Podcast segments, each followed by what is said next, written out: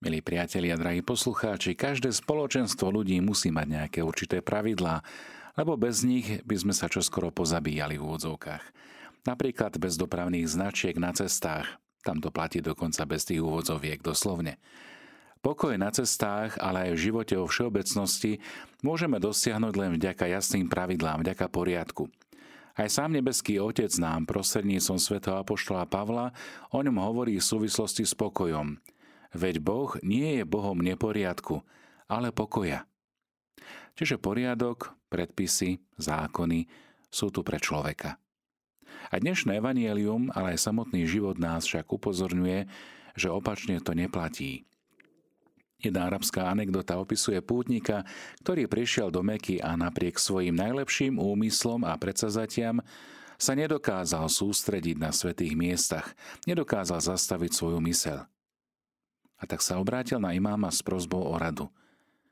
Ako dlho ste tu? opýtal sa duchovný pútnika. Len včera som priletel, odpovedal.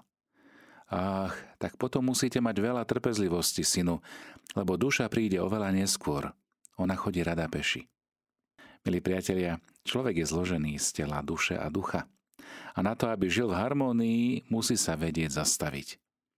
Musí načerpať silu do ďalšej práce a k tomu pomáha aj oslava a voľný čas. Lebo len harmónia tela, duše a ducha dáva šancu na pokojný a zbožný život na zemi. Na život, ktorý má zmysel. Život, ktorý je zmysluplný.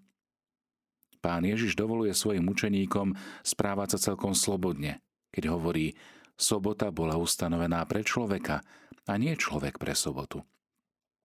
Preto je v centre celého Božieho stvorenia je hlboko antropologický rozmer, čiže človek je v centre. Božie zákony sú darom, privilégiom, ktoré človek rád príjima v duchu darcu, stvoriteľa. A tak slávenie, oslava, odpočinok, aj slávenie nedele si veriaci ľudia uvedomujú svoje znešené postavenie a dôstojnosť, ktorú majú v celom stvorení a preto v tento deň oslavujú svojho stvoriteľa, vykupiteľa a pána. Na opätovné docenenie pánovho dňa, čiže nedele, aj v súčasnej dobe poukazuje veľmi pekne druhý vatikánsky koncil, ktorého výročie otvorenia sme si nedávno pripomenuli. Koncil upriamuje pozornosť predovšetkým na dva rozmery. Prvý na povinnosť účasti kresťanov na nedelnej Eucharistii a druhý na prežívanie pánovho dňa vo sviatočnom duchu ako na deň radosti a odpočinku od práce. V úvahe nad nedelnými uvedenými rozmermi prežívania pánovho dňa nás môžu sprevádzať aj myšlienky veľmi podnetného apoštolského listu, dnes už svätého pápeža Jána Pavla II. Dies Domini o svetení nedele z roku 1998. Aktuálnu výzvu na uvažovanie ponúka pápež hneď v úvode svojho listu, kde sa dotýka modernej tendencie tzv. víkendu, koncu týždňa. Poznamenáva. Bohužiaľ, keď nedela stratí svoj pôvodný význam a stane sa z nej len víkend, čiže koniec týždňa, môže sa stať, že človek sa uzavrie do takého úzkeho priestoru, ktorý mu už neumožňuje vidieť nebo. Už to nie je deň pána, ale je to koniec týždňa. Koniec ale, ktorý aký ponúka začiatok – od Kristových učeníkov sa požaduje, aby si neplietli slávenie nedele, ktoré má byť ozajstným svetením pánovho dňa s koncom týždňa chápaným v podstate len ako časom jednoduchého odpočinku alebo úniku z každodennej všednosti. Od kresťanov sa očakáva duchovná zrelosť, v ktorej dokážu rozpoznať význam pánovho dňa práve v spojitosti s darom viery. Kde je viera, tam je nedela. A kde je nedela, tam je oslava. Nedela je totiž pre kresťana prvým dňom, nie posledným. Nedela je eschatologickým dňom. Sviatkom, ktorý neustanovuje len členenie času, ale ktoré zjavuje hlboký zmysel nášho bytia. Význam tohto dňa krásne zhrnul do niekoľkých slov svätý Hieronym. Nedeľa je deň skriesenia. Je to deň kresťanov. Je to náš deň.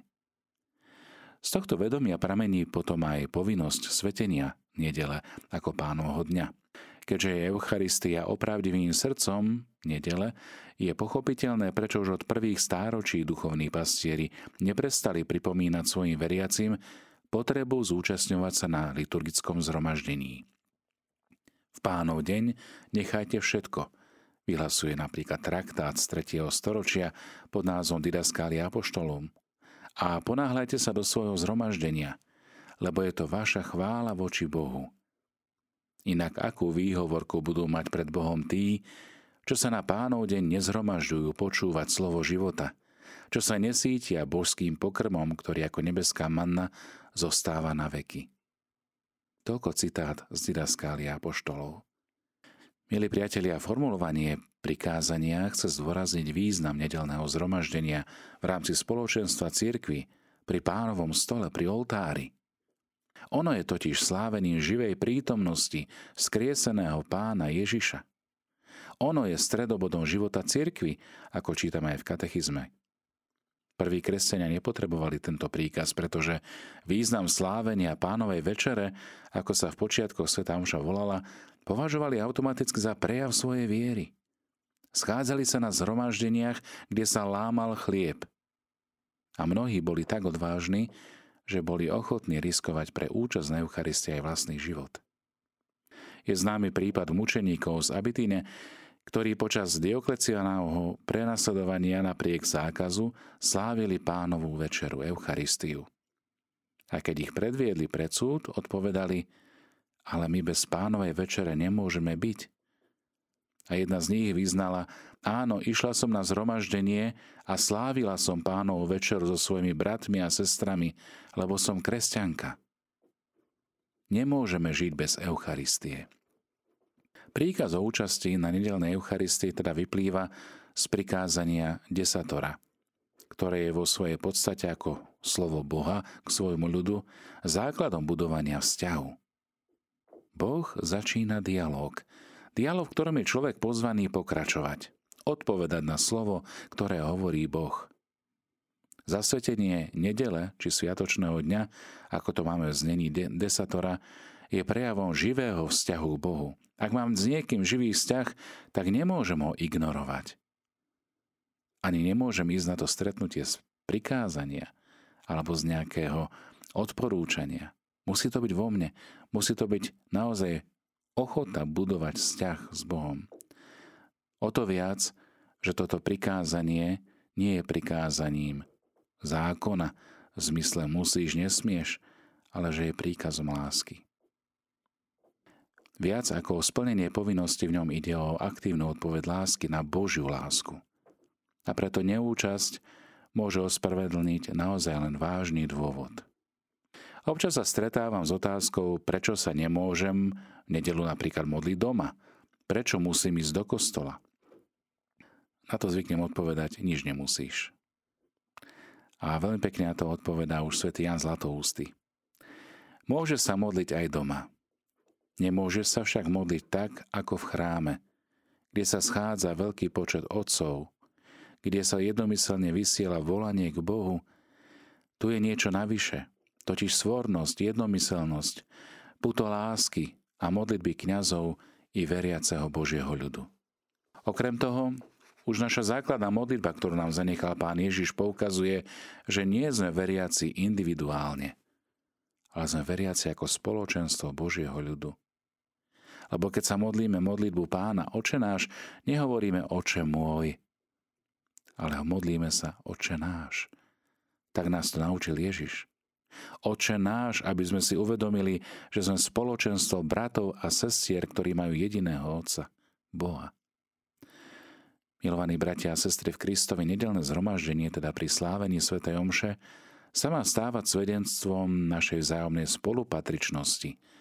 Má sa stať výrazom našej viery, našej dôvery v Boha. A veľmi pekne to vysvetľuje aj katechizmus, že účasť na spoločnom slávení nedelnej Eucharistie je svedectvom príslušnosti ku Kristovi a jeho cirkvi, vernosti voči ním. Veriaci tak dosvedčujú svoje spoločenstvo vo viere, nádeji a láske. Účasť na Eucharistie je teda srdcom nedele. Svetenie nedele sa však touto účasťou nevyčerpáva, ale je potrebné dať aj ostatným momentom dňa prežívaný mimo liturgie, a to je rodinný život, spoločenským vzťahom, chvíľkam rozstýlenia, určitý štýl, štýl, ktorý by pomohol vniesť spokoj, radosť zo skrieseného do všednej náplne života. Nie sme stroje, sme ľudia. A jednou z črt tohto štýlu je radosť, vnútorná radosť, ktorá pramení zo srdca – Prví kresťania prežívali deň skrieseného pána predovšetkým ako deň radosti, deň oslavy. Prvý deň týždňa buďte všetci kresťania veselí, čítame už v spomenutom dielku Didascalia Apostolorum. Tak ako učeníci, ktorí sa v deň skriesenia zaradovali, keď uvideli pána. Aj my sme pozvaní znovu objavovať tento rozmer kresťanskej radosti. Lebo radosť je jedným z darov Ducha Svetého – je to ten istý duch, ktorý naplnil Ježiša. Ten istý duch, ktorý je oživujúcim princípom spoločenstva cirkvy. Je to ten istý duch, ktorého skriesený pánov zosiela apoštolom ako veľký dar, ako radcu a tešiteľa. Zajste v tejto radosti nejde o nejaký krátkodobý pocit, uspokojenia, potešenia, nejakú emóciu, ktoré omámia vnímavosť a citlivosť, pričom srdce ponechajú neuspokojené. Nie, Kresťansky chápaná radosť je čosi oveľa trvácnejšie, oveľa väčšie, potešujúcejšie, lebo vie odolávať aj tmavej noci bolesti a utrpeniu. A v určitom zmysle je to aj naša sila, ktorú máme pestovať. Vnútorná účasť na radosti skrieseného pána teda zahrňa aj účasť na jeho láske. Vysvetľuje nám to sám pán Ježiš, keď dáva do súvisu svoje prikázanie lásky s darom radosti. V Jánovej 15. kapitole čítame, ak budete zachovávať moje prikázania, ostanete v mojej láske. Toto som vám povedal, aby vo vás bola moja radosť, aby vaša radosť bola úplná. Toto je moje prikázanie, aby ste sa milovali navzájom, ako som ja miloval vás. A tak, milí priatelia, nedela je taký dňom spolupatričnosti, ktorý dáva príležitosť venovať sa skutkom milosrdenstva, lásky, ale aj apoštolátu. Lebo ak je nedela dňom radosti, tak pravdou je, že skutočne šťastným nemožno byť o samote. A preto, ako odporúča aj apoštolský list sv. Jana Pavla II., kresťan sa pozera okolo seba, aby zistil, kto potrebuje jeho pomoc. Môže sa stať, že v jeho susedstve alebo v jeho okruhu známych sú starí, chorí, deti alebo pristahovalci, cudzinci, ktorí práve v nedelu ešte pálčivejšie pociťujú samotu, potrebu a utrpenie. Milí priatelia, sobota, ktorej svetenie bolo jadrom výčitky farizejov voči pánu Ježišovi dnešnom evaníliu, tak nachádza svoje dovršenie v pánovom dni v nedeli, ktorý je darom pre človeka, aby mohol plne, ľudsky i duchovne rozvíjať svoju osobnosť. Nedela je v tomto zmysle nielen dňom pána, ale aj skutočným dňom človeka. Skrieseného človeka. Čím získava aj sociálny a kultúrny rozmer, lebo v rámci socializácie sa stretáva s inými ľuďmi a v rámci kultúry prináša povznesenie. Kult sa odrazí v kultúre toho dňa na spoločnom zhromaždení Božieho ľudu. Tento deň vytrháva človeka z vyčerpávajúceho kolobehu pozemských starostí, povinností, aby ho otvoril pre Božie požehnanie. Nedela deň pokoja človeka s Bohom, so sebou samým i s blížnymi, sa tak stáva chvíľou, v ktorej je človek povolaný venovať čas aj na obdiv prírody. Nechať sa strhnúť do tej obdivuhodnej a tajomnej harmónie stvorenia. Stvorenia, ktoré zjavuje nesmiernu dobrotu a lásku Boha Otca ako pamiatka na oslobodenie uskutočnené skrze vykupiteľskú smrť a skrze zmrtvých stane pána Ježiša vyjadruje, že čas sa nerúti bez hlavu do nejakej prázdnoty a ničoty, ale má svoj cieľ. Ten cieľ je parúzia, čiže druhý príchod pána Ježiša na konci čias. V tom je prvý a posledný deň zároveň z pohľadu na očakávaný príchod pána Ježiša. Prvá modlitba kresťanov volá Maranatá, príď, Pane Ježišu. Čiže očakávanie príchodu Spasiteľa. K nemu upriamuje naše oči aj príkaz sláviť sviatočný deň, lebo v ňom už určitým spôsobom zakúsujeme predchuť tohto dňa, ktorý viac nepozná súmrak, lebo ho bude užarovať Božia sláva a jeho lampou je baránok. Milí priatelia, na záver tohto zamyslenia dnešného evanília skúsme sa zahlbiť do modlitby a prosiť pána.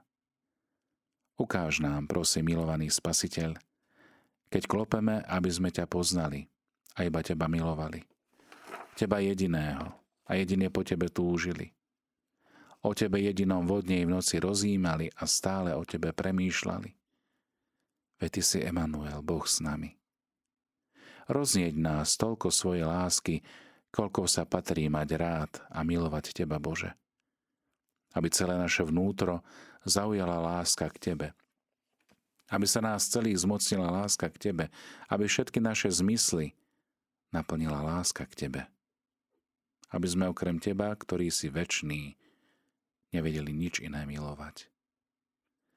Aby nebolo v našom ovzduši a na tejto zemi a na našom mori toľko vody, koľko by dokázalo túto lásku v nás vyhasiť. Ako hovorí Božie slovo, ani veľké vody lásku neuhasia. Aby sa to aj v nás aspoň čiastočne splnilo, nech nám dá náš Pán Ježiš Kristus, ktorému nech je sláva po všetky veky vekov. Amen. Milí priatelia, Ježiš poukazuje na podstatu a poukazuje aj na rozmer slávenia. Pozýva nás sláviť v svojej prítomnosti a zároveň otvára ako keby túto možnosť oslavy, zastavenia sa, načerpania duchovnej sily a požehnania ktoré pramení z Božieho slova. Chce byť pokrmom, chce byť nápojom v dare Eucharistie. Chce sa stretnúť so svojimi bratmi a sestrami na zhromažení Božieho ľudu. Veď sám prichádzal do synagógy. Dáva nám príklad a dáva nám aj pozvanie, ktoré prevyšuje prikázanie. To pozvanie je vzťah lásky. Lásku, ktorú dokáže dávať, ale aj opetovať každý, kto stretol Boha kto je vnímavý na jeho prítomnosť, na jeho slovo.